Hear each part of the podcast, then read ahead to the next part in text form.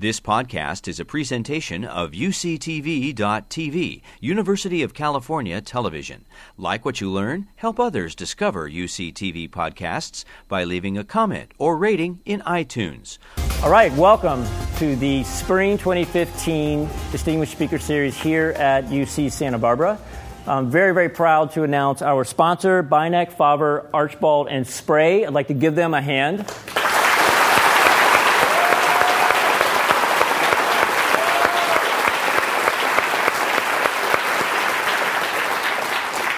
Very appreciative for their financial support. It's great recognition for this program, which is being watched by millions of people across the globe. Um, and it's wonderful to get a little bit of financial support to bring in speakers even beyond California. So we're very, very happy to have them on board. I am John Greathouse. You can follow me on Twitter at, at John Greathouse. Pretty easy, pretty simple. I'm only going to tweet about startup things. No rainbows, no cute kittens. Tonight, we have Dan Engel, who is a serial entrepreneur. His bio is already exhausting for me to even think about having to read it, um, but I will do my best. I will start from the end and go to the beginning. From 2005 to 2015, Dan had co founded and he was the CEO of FastSpring, which was a next generation commerce, payment, merchandising, and fulfillment platform for software products. It was one of the fastest growing companies um, in the LA area, and it was named the 13th fastest growing company in North America. Currently has over 2,200 clients worldwide, including some very large software companies Adobe, Toshiba, Random House, American Heart Association, etc. And we'll talk about the exit that uh, Dan um, ended up uh, um, pulling off there, it was quite impressive. So before that, he sold a company to a small company that you might not have heard of I think it's pronounced Goggle. I'm not sure. Um, uh, maybe it's Google. He sold a company to Google before they went public. Um, that was um, the company was called Picasa. He was the marketing manager at that time and, and worked on building. Oh, excuse me, he was the marketing manager once Google acquired them, and he worked on building up another small product called AdSense and another one called AdWords. Never heard of them. I don't know what Google does. Um, when Picasa today is an unbelievable property. It's the largest online photo destination with over 7 billion photos, which is bigger than Flickr. Um, and they get over 50 million unique monthly visitors. So that's quite a good acquisition. You know, a lot of times you'll hear about a company buying something and then it, it just dies and never, no, they never use it, they never use the technology, and just sort of it's a bad deal, it's a bad purchase. Clearly, Picasa was not a bad deal uh, for, for this small company called Google. Uh, before that, in 2005, Dan co founded CPC Search, um, which was an online and paid search consultancy service company that worked with a number of companies, including Microsoft. Um, before that, he was a co-founder of, kind of concurrent with that, I should say, because Dan's always, the kind of guy that's always got several things going at once. He also co-founded a company called Morpheus Software, which was one of these cool. You probably saw it when you were growing up. It was one of those cool tools that would change your face, like you could put your face in there and then run the Morpheus software, and it would it would morph it and do fun things with it.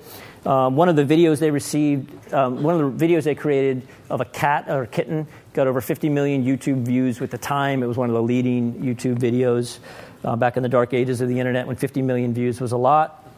Um, before that, he worked with me. He was lucky enough to work with me um, at a company called Expert City. I was actually lucky to bring on somebody like Dan. We were at the point where we needed to understand the internet, and we did not have that DNA with, inside of our company. So I hired two former CEOs of internet startups, and Dan was one of them, and Dan just killed it. In 18 months, we were generating over $25 million in recurring revenue. Dan's efforts were very instrumental in us selling that company for about $236 million to Citrix, um, and we had a wonderful uh, ride there together.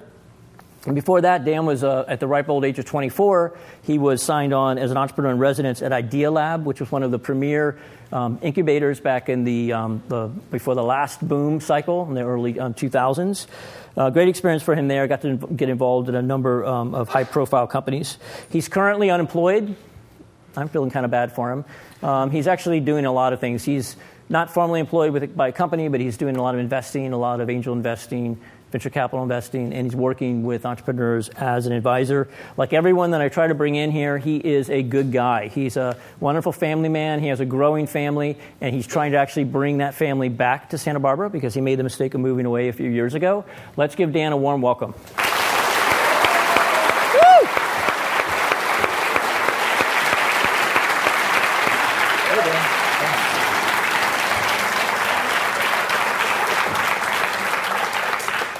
Well, like I said, I'm exhausted. Okay, that was the, and I cut that back. I think you sent me 12 pages of Yeah, bio. right, of course. Yeah. Well, thanks for that. I left the it. junior high stuff out and all that other stuff you wanted to talk about. Um, so one of the things that I encourage students to do is get internships when they're in college and to get mentors. You did both, so I want to talk about. Uh, we'll get to those. Um, um, in time, you, you interned at Merrill Lynch when you were in college, and you worked with Jim Magnum, who became uh, a mentor for you.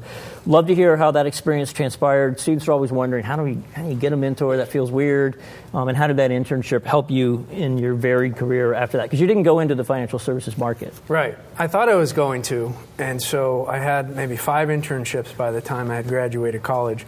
And I just believe in getting an early start. It just gives you an edge on everybody else who's focusing on something else. And then when it comes time for the job market, which is where you spend most of your life, uh, you, you have that. You hopefully keep that advantage and, and continue to stay ahead. Um, so in the case of uh, the internship I had, which I started when I was a freshman in college, and I had it for all four years while I was uh, in school. Um, I'd say, you know, what I learned from it, I, it some of my sort of, I guess, the, some of the values of business. I'd say I learned. Uh, Jim was just a great guy, and uh, he had a certain way of doing business. I was kind of hokey old, uh, you know, it was in uh, Louisiana. It was a different different way of doing things than I was used to coming from New York. I learned a lot from that, uh, and also uh, I'd say being able to learn how to treat customers a certain way. So, in his case, he was like a a stockbroker, which they don't have so much of these days anymore. But uh, he had tons of clients. He used to say he was managing more money than all but three banks in the state of Louisiana. and he never lost clients because of how well he treated people. And I'd say I carried that all the way through to especially FastSpring, the last business whose primary advantage was uh, in how it treated its people and how those people thus treated the clients of our company. Well, you also had another. Um, I don't know if it was an internship or your first job, Fidelity Investment. So again, that theme of financial services. Imagine you maybe you thought that was going to be your path. You got to, you know, you ran into people like Peter Lynch. I mean, like icons of that era, Ned Johnson and others. What did that did that experience? How, let me rephrase it. How did that experience help you in your in your startups? And does that experience continue to help you as you're doing angel investing? Um, so I would say uh, it helped me somewhat with my career. A lot of what I use these internships for, part of it was learning stuff and trying to learn things before other people were learning it, um, who were similar age. Uh, but another part of it was networking and just being very aggressive to use my internship time to meet all these, you know, well-placed people, so that when the time came, you know, the job in the future would be set for me, or I wanted to get elevated. Well, I knew the people at the different ranks because when you're an intern, you have sort of a I don't know what you call it, but you've got a special place at the company. Like you're not really accountable for anything, you're not really responsible. I mean, you are, you get some tasks, but at the same time, it's like uh, you can kind of wiggle your way around and spend your time, once you get your work done, spend your time with the people that you want to. And often they'll pay attention to you. When you show people, uh, especially who have been super successful, they might be veterans in the industry, uh, that you're particularly interested in them and what they do, they often make time for you. We don't expect that, but they do because people are interested in people that are interested in them. Um, and they want to share their wisdom, and, and they don't get those kind of questions every day. Yeah, I, I, I tell that to young people all the time because oftentimes when you are young, you're thinking, well, what, what, what, what do I have to offer to this relationship? Well, what you have to offer is a chance for that person to pass along their wisdom and their experiences. And y- older people, especially successful older people, welcome the chance to help a younger person at the beginning of their career. So, you know, and what, and so what if you hit the oddball that doesn't want to give you the time of day, fine, you just move on from that. But if you don't step out and ask, make that first, you know, um, you know, whereas Peter or any of these other people that were very well known at that time, if you're not willing to make that initial entree, then you can guarantee you're not going to get anything out of that relationship. Yeah, well, my dad always used to say the worst thing they say is no. Right. So why wouldn't you? Right, exactly. Then you move on. So, as I mentioned, Dan was at Idealab in the in the late '90s, and for anyone that was sort of in the market in that time, like I was, I mean that was like the pinnacle of the dot com. Later, the dot com craziness, but before that, the dot com brilliance. Like they just put money in things that just turned to gold. They had so many opportunities; it just seemed like they were going to be you know, unlimited wealth creators. Some of them actually did still succeed. Uh, many of them didn't. I'd love to hear your thoughts. You were in your early 20s. What was it like to be there in the middle of all of that madness as a young person? Uh, and by the way, Picasa came out of Idealab, which is based in Pasadena. I don't know if you mentioned. Um, so for me, I thought it was a dream job. Uh, my job was at 24 to build and try to IPO uh, internet companies, specifically in the wireless space. And uh, what it was like was, you know, I was getting to spend time with some people that were my heroes. The CEO and founder of Idealab was a guy named uh, Bill Gross, Yep. who in the dot com days was seen as Bill Gates was for many, many years of the internet space.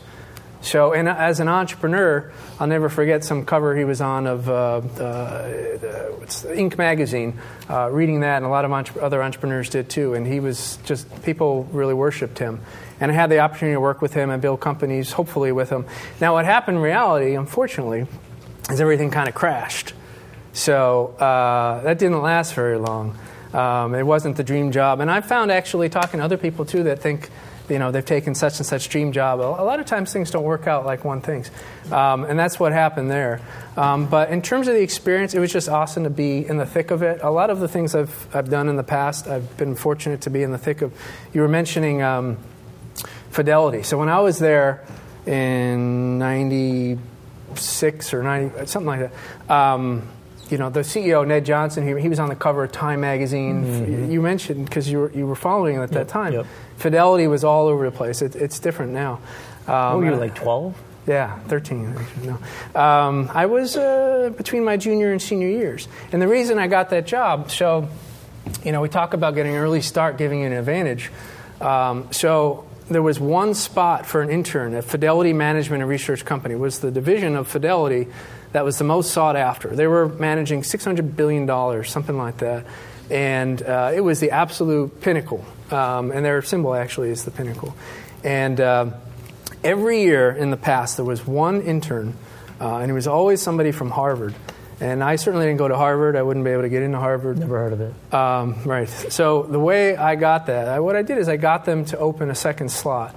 And the way i did that in that particular internship is uh, jim mangum uh, it turned out because i had had those four years with him his son happened to run one of the big funds and was uh, best buddies with the person who's now the ceo of fidelity abby, John- abby johnson um, so again, it was networking through an internship, um, trying to get ahead. That, that really got me ahead. And the reason I did those kind of internships is because I thought I wanted to be some big shot in finance. And then during the dot com time, I decided to change my course. Become a big shot in tech. I suppose. Uh, I, uh, I, it was a really rare time when uh, a 21 year old was actually encouraged to start a company of significant size and could raise capital. Things have changed since, and things were never the same before. And uh, it's re- really a neat time. In fact, if you were 40 years old, like I'm about to be soon, uh, you were, they were not really interested in you, unfortunately. Um, and in retrospect, for, for not good reasons, but at that time, it was a really a unique window in time to be a really young entrepreneur and accomplish a lot. And so I went out and started a dot com, and well, actually, it was 97, and I graduated college 98. So um, I decided, the hell with it, we'll just go for it and shoot for the stars and see what happens. Yeah, I remember people kept saying things have changed, and I kept thinking, no, they haven't. Yeah. like you still need to make payroll and sell stuff and all that. Yeah, when you hear that, that's that's usually a warning. Yeah, sign. that's the time to sell. so you were one of the things you focused on at Idealab was I, I kind of laughed when I read this mobile internet. Mm. So what was mobile internet back in the late '90s? I'm sure we felt at the time that it was like really groundbreaking. But and after this, I'll take the first student question. So if you if you're ready, Yeah, I mean, there was a whole generation of these wireless internet, mobile internet companies. And the reason you guys probably haven't heard about it so much is because the whole thing went to heck. WAP. WAP was part of it, yeah. And if, if you ask, you know, a tech historian what happened, so um, there was a whole generation of companies specific for mobile internet that uh, disappeared, and I was part of a few of them. It wasn't very pleasant, but I think part of what happened is we were all sold a bill of goods. So the carriers made a big mistake that um, you know Nextel, Sprint, whoever, uh, they were um, showing us this amazing World Wide Web on phones in commercials. And so people thought there was all these amazing capabilities on mobile. And so everyone was investing and jumping in, and this was all going to happen tomorrow. 3G was coming from Japan. Reality was very different. And there really wasn't much of a value proposition, and browsing the web on these devices really suck. Excruciating. Yes, yeah. So, uh, you know, I don't know if that's the whole story, but that's my sense of a big part of why it all failed. And uh, I was part of some companies that, that, you know, we tried to build uh, services for large enterprises moving to mobile back then, and eventually they didn't need to move into mobile. Yep. So, well, it's a technology adoption curve, right? Like you always, there's that you know the, the, the depths of despair and the and the overhype at the beginning. And you were definitely in that overhype period. A lot of people were. I remember a guy picked me up at the airport right around that time period. And he was so excited that he had a phone that would get to the, the internet right? He's driving me into san francisco. It literally took the entire drive from the airport to get to san francisco to pull up one web page like dude that's that thing you have in your hand is a brick it's Right. not worth much yeah. but he was still proud of it we'll take the first student's question Hi. Um, in 2005, the issue of levying ta- sales taxes on goods purchased online was brought up when California found it necessary to tax customers who order online but live in the same state as the physical stores. Um, as states press to change the tax laws for these online companies, how did this affect your business's growth in its first few years of helping other companies sell nationwide and worldwide? Well, that's a good question. Um, because, so FastSpring, John mentioned a little bit about what it, it does. Um, it handles online payments for software vendors around the world. Now it's about, I don't know, 3,000 clients. The Actually, the majority of them are outside the U.S. And it's software, vendor, software vendors from Adobe on down to just somebody in their dorm room. Um, and uh, one of the function, one of the capabilities is handling global taxation for software vendors, so they don't have to deal with when they sell software in Europe and they have to deal with value-added tax, or they sell it in California. We would deal with that. We were what's called the merchant of record, and so all the revenue of theirs was our revenue. We had that responsibility. Um, so on uh, the one hand, uh, they were outsourcing that to us, and that gave more reason for them to outsource to us because they didn't want to deal with state by state regulations or uh, international regulations. Um, and then on the other hand, uh, we were able to uh, avoid having to deal with that to some extent because we're selling digital products downloadable software, downloadable games, software as a service. We weren't dealing much with physical goods, so we weren't subjected so much to California tax issues related to internet sales. It's definitely a big issue. Um, a lot of folks just aren't reporting it accurately. Not the big companies. The big companies can afford to pay people, but a lot of these folks that are making money as internet vendors, but they're not big companies, it's really tough to track all of those different places where you have nexus. Um, so I think it's a problem that still remains to be solved. Right. And the bigger the problem, the better for, for FastSpring because companies want to outsource that problem and not be responsible for it. Yep. As is a company that I invested in, TaxJar, shameless plug. Yeah, they're, they're trying to tackle that problem, but it's definitely a problem that a lot of people um, have. So in 2003, we met, or maybe it was 2002, something like that. 2002, yeah, probably. Um, So we had a business model at a company called Expert City that was completely broken.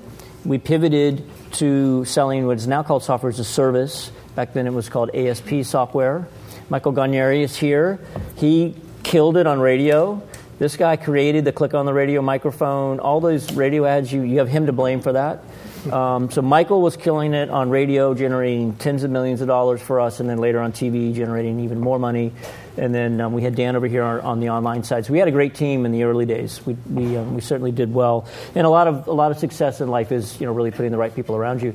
Dan was really important because, as I mentioned in the introduction, we didn't really understand the internet. I mean, we knew it as users of the internet and that sort of thing.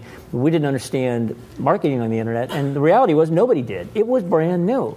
Like, no one had really figured out how what Michael was doing with radio, how to get people to go from their car into their office, turn on the computer, go to a website, and buy a piece of software. No one had ever done that before. And we cracked the code on that. And Dan helped crack the code on just a variety of other things that aren't even around anymore, but like pop-ups and these ads, and we were everywhere. I was getting like my friends were like giving me death threats, like, dude, if I see another go to GoToMyPC ad, I'm killing you, because we were everywhere. We had a business model that was working, and that's why we were able to attract talent like Michael and like you, because the world was crashing. So we were one of the top five internet advertisers for over, almost two years Yeah. spending more money on Yahoo than Microsoft, Oracle, all these other guys. Oh, yeah. Yeah. So talk to me about. Um, so I have my own memories of that time. I'd love to hear your memories, and then what did you take away from that into Picasa, FastSpring, some of these other companies? Well, that was a great opportunity that you gave me because um, I was able to try to market this product using a somewhat unlimited budget.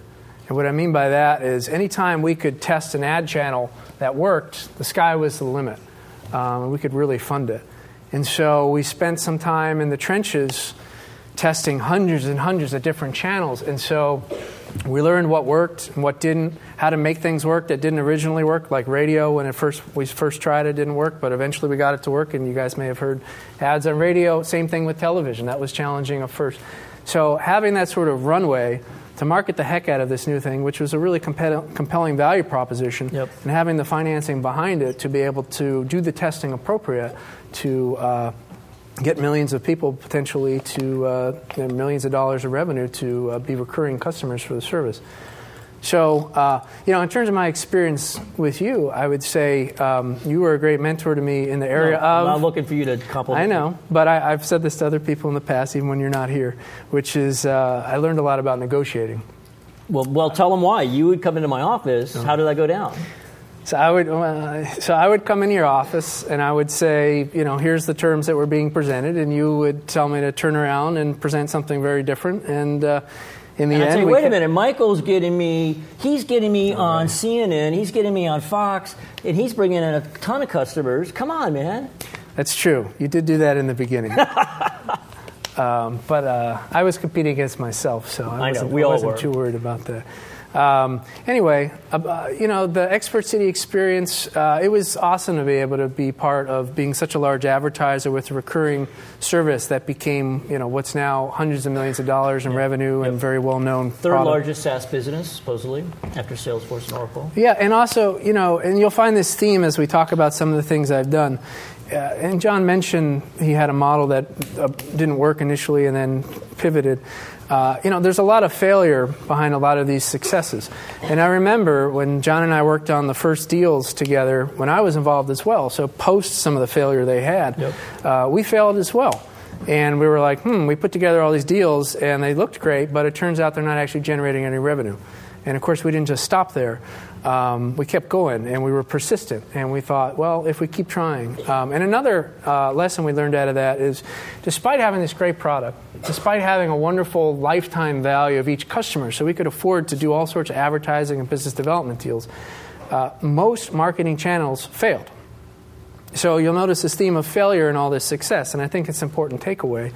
Um, John and I had to have that tolerance to deal with a good amount of failure. And we learned over time that, you know, marketing just isn't logical. Things that should work often don't. And stuff that you try that mm, doesn't seem to make sense, like radio and TV for GoToMyPC, they actually worked. So what did we end up doing? We just tested things. We stopped our, our hypotheses. We stopped trying to think, well, if it was us, you know, in the shoes of the, you know, w- would that work for us? No, it was let's just test things. And we had that attitude, and I think we carry that forward today. I think it was very, and of course, I sort of have a glowing recollections, but, but I think when I try to cut through the, the, the um, reminiscing, I think we had a very entrepreneurial way of looking at business. We were willing to take risks, we were willing to try things. And I think back on the team, Big Kiblinger, who went off and had a huge success of his own, um, Elise Authors. You know, so we had just a great team, and it's that rare moment that I hope all of you guys experience at, at multiple points in your career where everything is working. Like the team's great, the the you know the, not every deal works, Right. But you're in an environment where you can fail fast and figure it out and keep going, and that doesn't happen in every job. It doesn't happen in every company. Um, so when you find it, you know, run with it, stick with it. And I would say it certainly made a difference having the runway we did. Yeah. Why did we have such a runway? Because with the original concept, uh, we were able to raise enough money, twenty something million dollars. Thirty-two million. Okay, thirty-two million dollars. That good thing John's here. Uh, that uh, we were able to just kind of keep going with. Uh oh, the first product didn't work. What are we going to do? Well, it turned out we had the time, we had the runway because we raised more money than we needed, and a lot of companies in that time didn't, or they did, but they spent so much darn money Right. so quickly that uh, they, they lost the opportunity. And what you'll find in business, as my entrepreneurship professor used to say at Tulane. Uh, the number, what's the number one reason businesses go out of business? They run out of money. So that's really the game is figuring out how to keep that runway But going. If they don't run out of money. What do they run out of? They run out of people that'll give them money, and that's different. That's what I tell my students you anyway. go. All right, we'll take the next student's question. All right, I, I wanted to see if you could uh, talk a little bit about the process for you figuring out or finding direction as you transition um, after being in the, the late 90s, like the dot com bubble, as things were changing there. Uh, well, let's see. Well, that's when I came out here. I had had enough of the dot com craziness. I was in Cambridge, Mass. I had my own startup, and we spent two years on it, which at that age felt like it was 10 years. Now it's like two years. What's that? Uh, and uh, it ultimately failed. And uh, I just, the whole dot com thing was coming crashing from under me. And I was at Idealab as an entrepreneur in residence, and then that went out of, not out of business, but they laid us all off. It was just layoff left and right. And uh, the tech industry, and this will happen again, uh, was not in a recession, it was in a depression just like finance in 2008 was not in a recession like everybody else, they were in a depression. And in that time, nothing happens. People stop spending, companies stop spending, they stop hiring, and you're sort of left there. Uh, if, if, you're in the industry, you, didn't, you weren't potentially like an executive that stayed on when you laid off all your people. So I came out here to get a break um, from Cambridge and the craziness there. And out here in Santa Barbara, there was still a lot going on, but not to the same extent, and you could relax at least a little bit. Um, so, how I transitioned, um, it actually took me a long time to transition. Uh, I had some really great experience. I had been CEO of a dot com. I had been an entrepreneur in residence at Idealab, but because of the degree of the depression in technology, I was unemployed looking for a job for five months. And I mean like looking every day. Um, so it was a tough transition. Obviously, things worked out, and they will for other people in similar situations, but uh, if one's persistent. Uh, but uh, I ended up in a tiny little software startup that made a little photo software organizing product that we ended up selling it to Broderbund, which is a big software company in the 80s. Um, and then switching over to working with John, and things just sort of took off from there. Uh, once once we tried some things out, and some of it was proximity. You were in the same building that I was in, right? right? And somebody said, "Hey, there's this really wily entrepreneurial guy down at the end of the hall there. You should go talk to him." So you know, it's funny because Dan was saying earlier the fact that he was 20, 21 helped him get funding. After the crash, I wouldn't say nobody wanted to touch those guys, but that suddenly was not cool. Like, oh, you are a dot com CEO, and your your head's going to be filled of all these misconceptions about what business is about, and you're going to be entitled and all these other things. And so I think another reason why Dan was successful was he was self aware enough to not fall into that trap. Like he went from being, you know, CEO of this company with funding and high profile, and then he had to come in and work for me. Like he had to be part of a team again. And we actually hired another guy, not a bad guy, good guy actually, who didn't quite work out as well as Dan. And I think it might have been some of that might have been that Dan was more willing to to just be a team player and kind of come in. They both had been CEOs of their own startups and during the height of the dot com.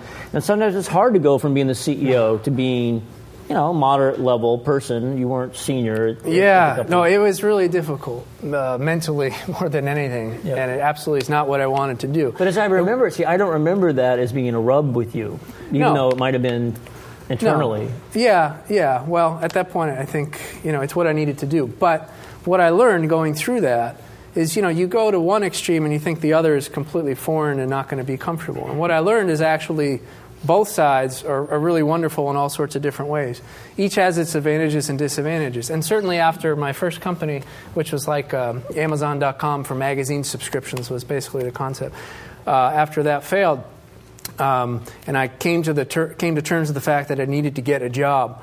I was really scared of that. The whole paycheck thing, working for, for somebody, was absolutely opposite. I thought of, of what I wanted, and uh, but I had to. I had no choice, and it turned out, in retrospect, that there's so many positive advantages to that situation that it almost makes it hard to go back and want to do a startup again. So both sides are good in their, their own ways, and, and, and one often leads to the next. Yep. Yeah, yeah. And I think I, my recollection is I, I remembered, I remember thinking these two guys I'm hiring are former CEOs. I wanted to give you guys a lot of latitude. But if you remember, I did with Michael and Elise and everyone else and Ben, everyone, if they were performing um, had as much latitude as they wanted. Which is how I did things in FastSpring as well. Yeah. If you hire smart people and they know what they're doing, once they show you that they know how to do what they're doing, yep. you leave them alone, let them run. And uh, I think I think that was probably through you, and then I, I carried that forward with my last. Well, I was I honestly believe I'm a lousy manager, but I'm, I did a pretty good job of hiring people. But I would never say I was a good manager. But if you hire the right people, you don't have to be a great manager. Right. They don't need to be managed. So that makes you a good manager. I'm a good hirer, recruiter person, I think. Not that great. All right. I learned a lot of that from Andreas, by the way. Um, so we sold the company to Citrix. Um, I didn't stay all that long, but this guy beat me out the door. Like you left like the day after. Like what happened? And I want to hear about why you left, but but also Morpheus. So yeah. one thing you'll find with entrepreneurs is we often have several things going in our lives. I think back as a kid, I was always had three or four little ventures going. Morpheus was kind of like a side project, right? And then so maybe talk a little bit about what why'd you leave the side project, and then how did that lead to going back to well, let's stop here, yeah, and then I'll then we'll talk about Idea Labs. Uh, so why I left is because John and I had this crazy hockey stick of growth. Uh, you know, $40 million in revenue from not nothing, but a pretty small base yep. uh, in 18 months. And uh, it was getting to a point, there was this new product, GoToMeeting. Yep. Uh, things had, the growth had kind of flattened out. We tested so many channels. Um, and you know, I need to be excited, and it was very exciting, and it was almost like a drug. It was that exciting, of constant, yep. you know, making new deals. Uh, and that, that got kind of flat growth and just not nearly as interesting. GoToMeeting for a while, and for a while, GoToMeeting was really hard to market, and yep. I sort of sensed that. Yep. But combined with that, the guys from Idealab came back to me and they said, uh, "We've been seeing what you've been doing all over, you know, the internet, TV, whatnot, with GoToMyPC, and you know, can you do that for us? Right. And uh, with Picasa, uh, because it was a similar situation. Great product, great PR, didn't know how to market it, weren't, weren't getting the revenue, losing money. Uh, so I went and did that. And I did, I leveraged a lot of what John and I did for this other product, and we were able to grow revenue like 7x in six months. And then we sold it to uh, Google uh, nine months after I started doing that. Uh, your other questions. So Morpheus as a side project. So Morpheus, I did partly out of need because I got to a point where I wanted to start my own thing again. And Morpheus, if I could make revenue from that, was a way to sort of have a springboard to leave the working world again, have some income that I'd feel comfortable uh, doing my own startup where did I had those risks. Were you working on that when you were still at Expertcity? I started working on that in 2001. So I should have fired you. Uh, mm, no, because no, moonlighting is not illegal. I knew, I knew about it. I'm kidding. Perhaps for other reasons you should have uh, but anyway, Morpheus became really popular. So the idea behind that, so basically what I did is I said, well, I've been involved in other companies where we didn't have revenue, and turns out demand didn't didn't occur. So what I did is I found something that already had demand. Morpheus was this product for image morphing, manipulation, and distortion. So you could like grow body parts, you could put heads on different you know animals' bodies, you could morph images and transform uh, one person or one thing into another. And uh, it was getting tens of thousands of downloads every week. And I noticed that the company behind it wasn't actually a company; it was a person, and he was giving it away for free. So I just sent him an email and I said, "Hey, uh, you want to maybe partner? I notice you know you're getting tons of downloads. How many people you think might buy this?" He said, zero. Uh, well, it turned out plenty of people bought it, and this thing we started out that was free, we ended up, and even though it's just for goofing off with pictures, we ended up having an average order size of $65 per order. So we, we took it a real far way, and uh, like you mentioned earlier, uh, it led to these videos on YouTube that got nominated for the YouTube Awards and got us traction there. And we put together a social network, um, which was mildly successful, and uh, all sorts of other things that it took me. And then the back end system that we built, I sort of custom built with the developer who was behind Morpheus, became all the knowledge that I had for FastSpring, which is a back end system for other software vendors like Morpheus. Yep. So I find a lot of these initiatives one takes on one's own lead to other things that one can do later, even if they don't work out or don't scale. And Morpheus did well, but it didn't scale the way I had wanted. And you mentioned earlier that I tend to do a few things at once. Often that's, often that's to diversify risk. So I had Morpheus going, I had CPC Search, and I had FastSpring. Well, good thing I ended up doing the third one, FastSpring, because right. the other two did well right. and they were successful, but they didn't scale. They didn't get into the you know the, the millions that I was seeking. Right. But FastSpring did, and not at the beginning, but over time. Yep. Next question. Uh, so you touched on this a little earlier, but as a serial entrepreneur, How are you able to determine when to leave a particular company in search of a new product or market? And furthermore, how has your time as an entrepreneur in residence at Idealab influenced your approach to starting or joining a new venture? Uh, being an EIR at Idealab, you know, that was so short lived. I don't feel like it had that much impact. And I had been an entrepreneur in residence at another incubator before that, and that thing crashed too. This was a crazy time in technology. Um, so I don't think it had a ton of influence. I talked a little bit earlier, but uh, in terms of being a serial entrepreneur and figuring out when to say when with a venture, uh, I guess for me, fortunately, I haven't had to do that too many times because a lot of what I've been doing, at least the last 10 plus years, have been really successful. But most of what I did before those, now it's probably 12 years, was actually pretty unsuccessful. Um, but and I did a bad job in the first venture coming out of college. It was very hard to get myself to say say when and move on. Um, partly psychological because it was my baby from college, and partly because you know financial uh, and other reasons too. And I still hoped it worked, but. I'd say one thing that turned me off to some of the ventures I was working on when FastSpring took off was they weren't scaling. And I think that's that's one thing. It's like, look, you have this vision, you want to build a company that's doing a million in revenue, 10 million, 100 million, whatever you're, you're aiming for. And when you see that's not happening, you keep pounding the pavement and doing what you plan to do and trying all the different channels of distribution, whatnot, and you're not getting there. You know, I think that's time to, to, to look in the mirror and think about it a little bit. Um, so that's, that's one of the ways that, that I dealt with it. It's always hard. It's always hard to know when to quit because you obviously don't want to quit too soon. But sometimes you can hang on. I'd rather err on the side of hanging on a little too long. So I remember a story you told me um, in the early days of Google. I'd love to hear. I won't name names, but you, this is how I remember the story. Uh, they bought the company. Some of the very, very high-profile people at Google sat down and said, "Great. What does your company do, and why do we buy you?" Is that uh, is that how, am I remembering it right? And how oh, what yeah. were the early days of Google like? Yeah, so this is somewhat early, 2004, before the IPO, as as, as John mentioned. And Google was a bit of a zoo. Uh, they um, didn't have their act together. And by the way, they didn't need to. They were doing plenty fine yeah. being a crazy place. Yep. Um, they didn't. They hadn't done many acquisitions, uh, so they had very little in infrastructure for integrating or doing acquisitions. They were just, I think, starting out their corporate development department, which dealt with acquisitions, um, and um, I, constant meetings. And I remember that um, marketing people there. So, you know, in a lot of technology companies, they're either engineering companies or they're marketing companies. It's usually one or the other. And Google was absolutely an engineering company. And I'm not talking about what it is today because yep. I'm not there, I don't know. But yep. at the time, so they didn't have much respect for the marketing side of the house. And that meant the marketing side of Picasa coming in, my team. And that meant, you know, I was in charge of all their customer acquisition. And I didn't get much love. Um, they. Uh, you know, I remember us marketing people would kind of walk around and give each other looks like, you know, nobody cares about what we're doing. This place is, is really odd.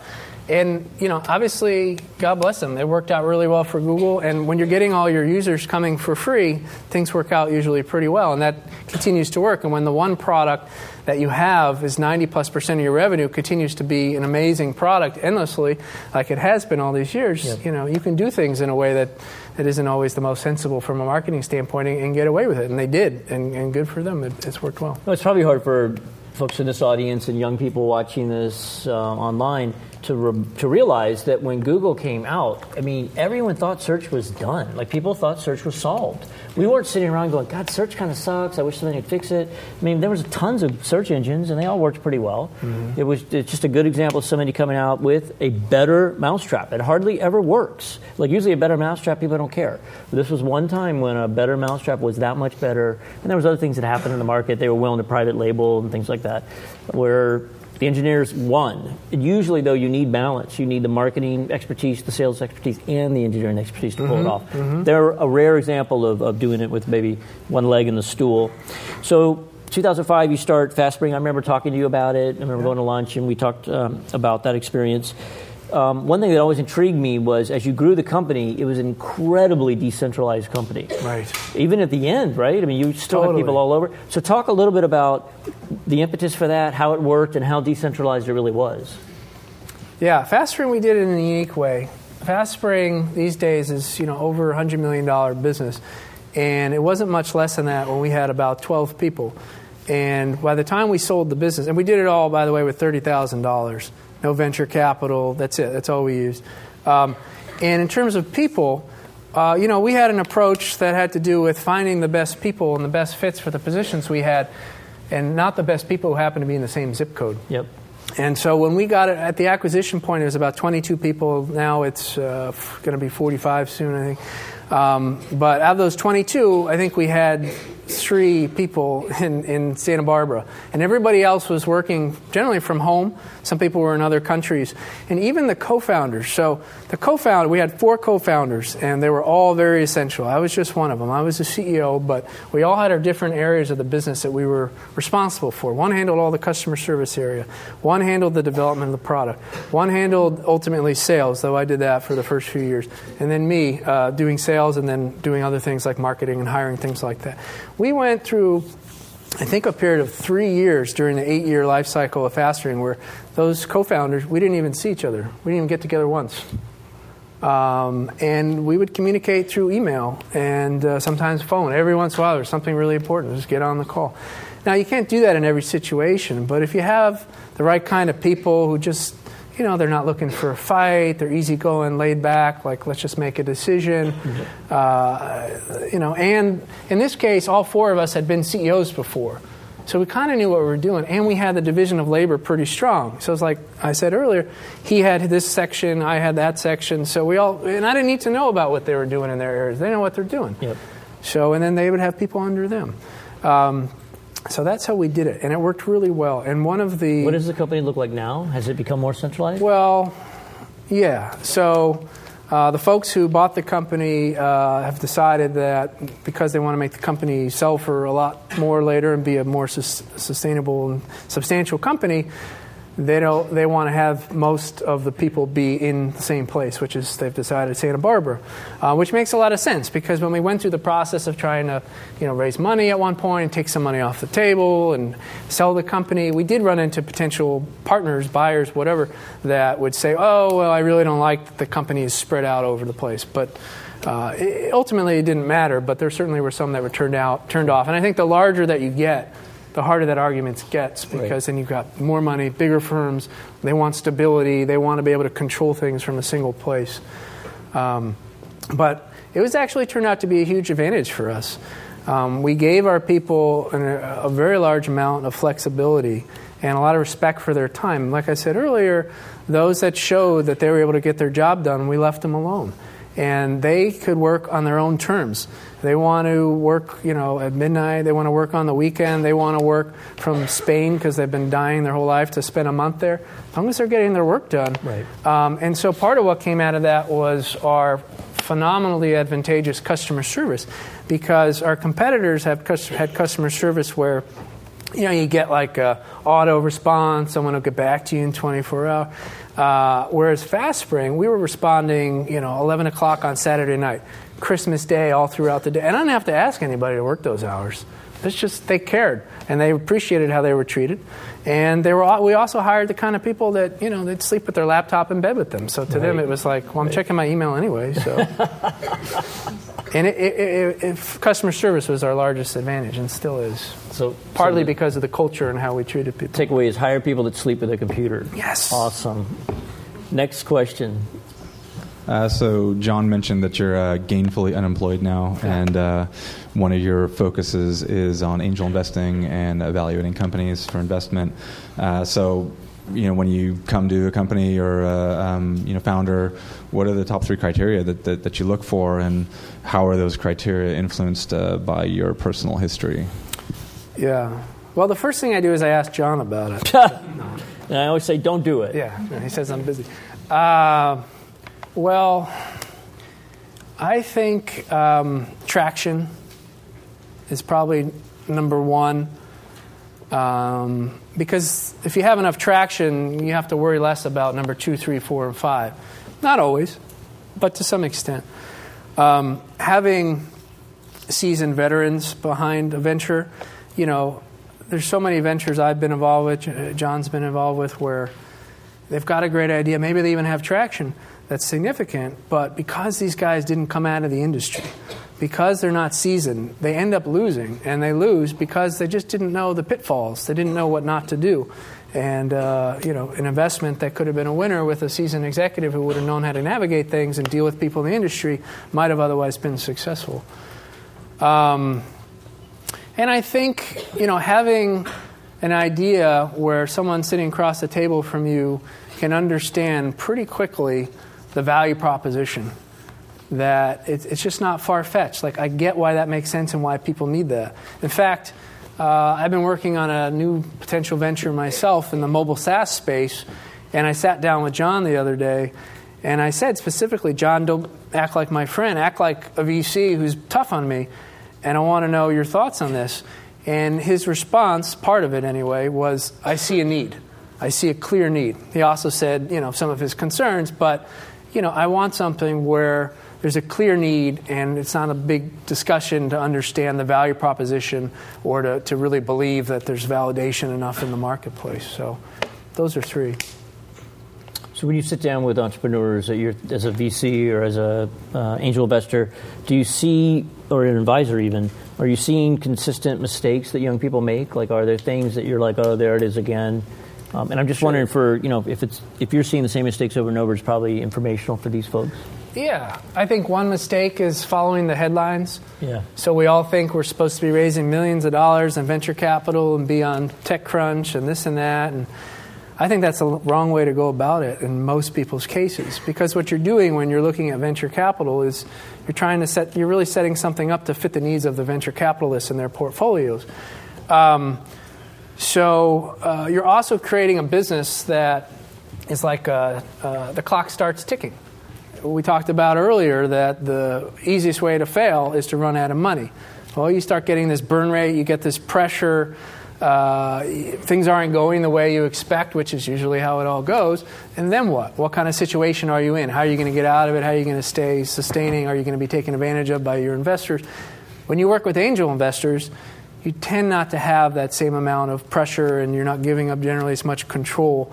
Um, and uh, it, it's an easier situation to facilitate when things get difficult. Not in every situation, there are exceptions. Um, or doing it through sort of bootstrapping, like I've done a few times. Um, where you know it's not a lot of money, maybe it's your money, maybe it's some friends and family, um, but uh, the other problem with venture capital that a lot of the entrepreneurs seem to uh, not pay enough attention to is yeah, it's great when you see this headline that such and such exciting company raised $30 million. Well, guess what? They're not going to be able to sell unless they get to a value of like $300 million. Right. Which works for the venture capitalist who's got these numbers like, well, I just have to hit one in 10 or whatever it is.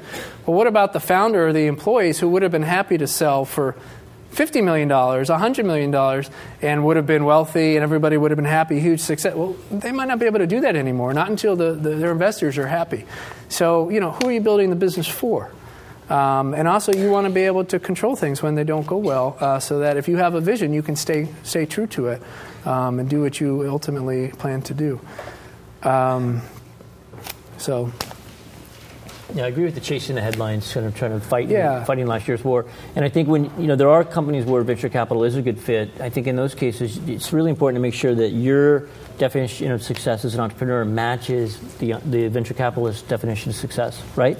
Because if yeah. your 50 million is a great outcome for you, and they're like, we're not going to let you sell this company for 50 million, that's something you want to know ahead of time. Yeah, I certainly don't want to figure that out when they tell you you can't sell your business. Yeah, yeah, and I'd say you know another another thing I run into a lot is a lot of entrepreneurs, you know, they think their idea is the best thing in the world, uh, but you know, as soon as somebody else comes out with something similar, oh, you know, game over.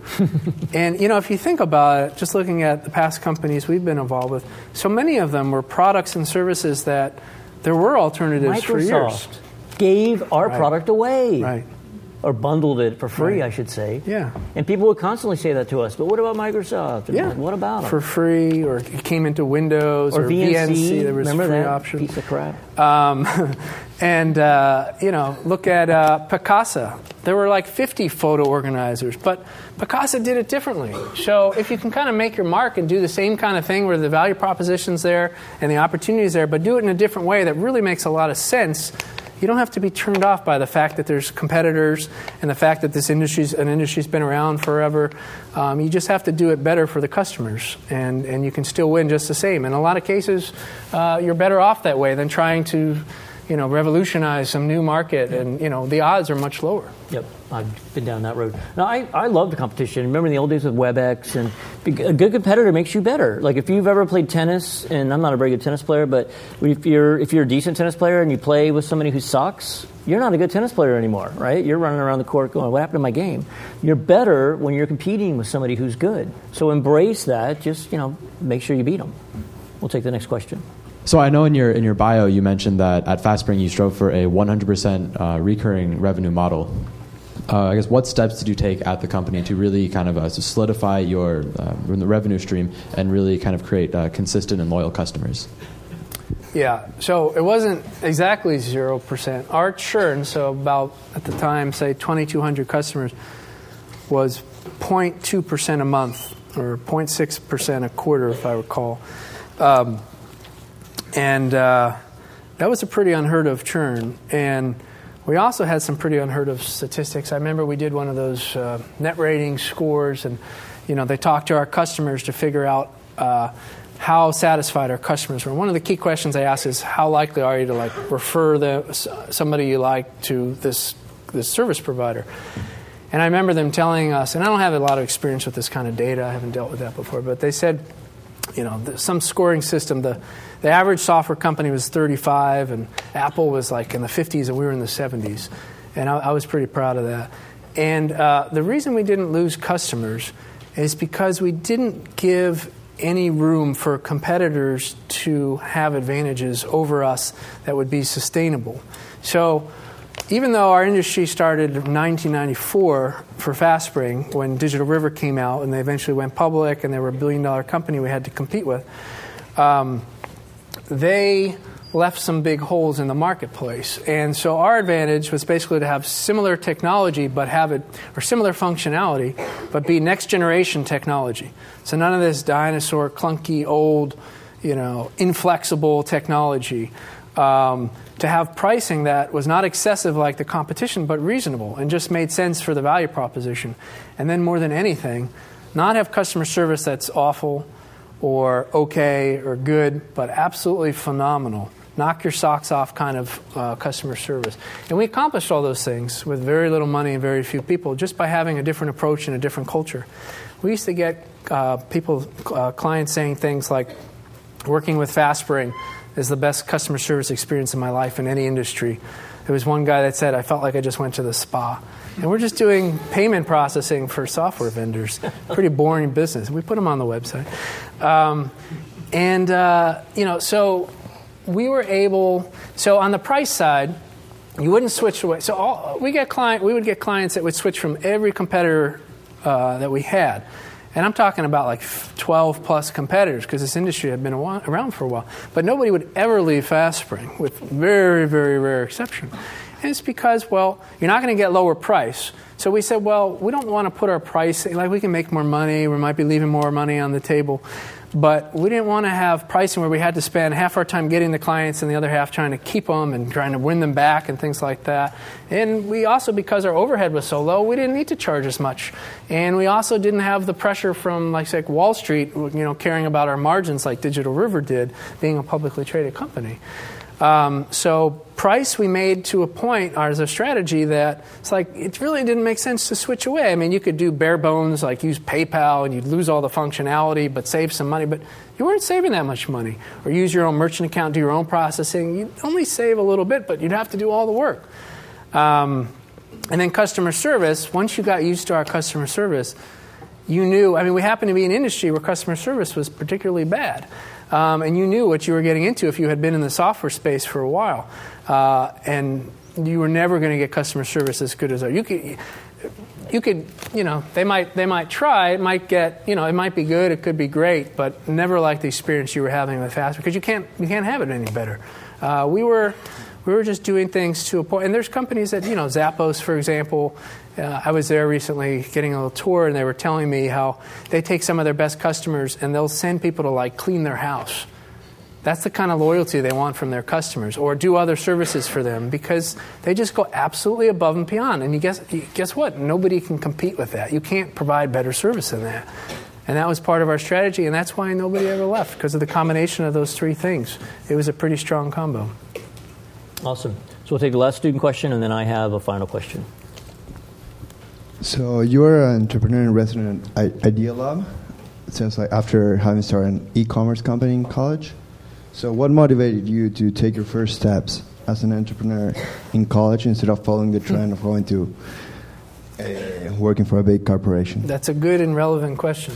Uh, well, I had three possibilities. Uh, so first of all, I absolutely didn't want to get a job. Um, I had risen as an intern to what I felt like was the heights of finance, and I had seen that even those at the top who I had so much respect for still had limited control over their success. And part of why is because they're picking stocks, and you always think, oh, well, that guy knows it. These guys know what they're doing, but those guys, no. Uh, everybody's more or less guessing. There are a few exceptions. Um, but uh, so that was part of it, and also I didn't want to be in a role in a job uh, in finance, for example, where I felt like it didn't use a lot of my skills. Like I'm sure I would have been good at it, but I, I could tell, and I also got feedback from other people. My skill set covered a lot of different areas, which is great for an entrepreneur. You want to be good at a whole lot of things at once. Um, you got to still be able to focus. But uh, and so uh, let's see. I thought about going into real estate development. I thought about actually opening a nightclub. Um, Ooh, don't do that. Yeah. Please. And then I thought about doing one of these dot coms. And I remember talking to my entrepreneur professor about it. He's like, Dan, nightclub? He's like, you realize someone's going to have to sweep the floor, you're going to have to deal with this and that. It's like, yeah, you're right. Uh, the real estate thing, uh, it just didn't hold compared to the dot com opportunity. And the dot com thing, and this goes for starting a company out of school, it's like, you know what, if the damn thing fails, you learn so much that you can use for the rest of your career. And I've been doing that. That it's like, you know, when you're that young, you don't have much to lose, and you give it a shot. And so what if you fail? Um, who knows what you'll build next? And these entrepreneurship ventures are really a numbers game. It's like if you want to succeed, it's not about having the greatest idea ever and putting everything into that indefinitely. It's about trying different things, just like we did in marketing. So I did three at once at one point, like we said. I also started various ventures. Some worked, some didn't. And a lot of the really successful entrepreneurs, you only hear about their successes, but how many failures did they have, maybe at the same time or before that, that brought them that experience or that they had to go through to get the odds in their favor to have a success? Dan, this is a great way to kick off the spring series. Thank you so much for coming out. Appreciate it. You've been listening to a podcast by University of California Television. For more information about this program or UCTV, visit us online at uctv.tv.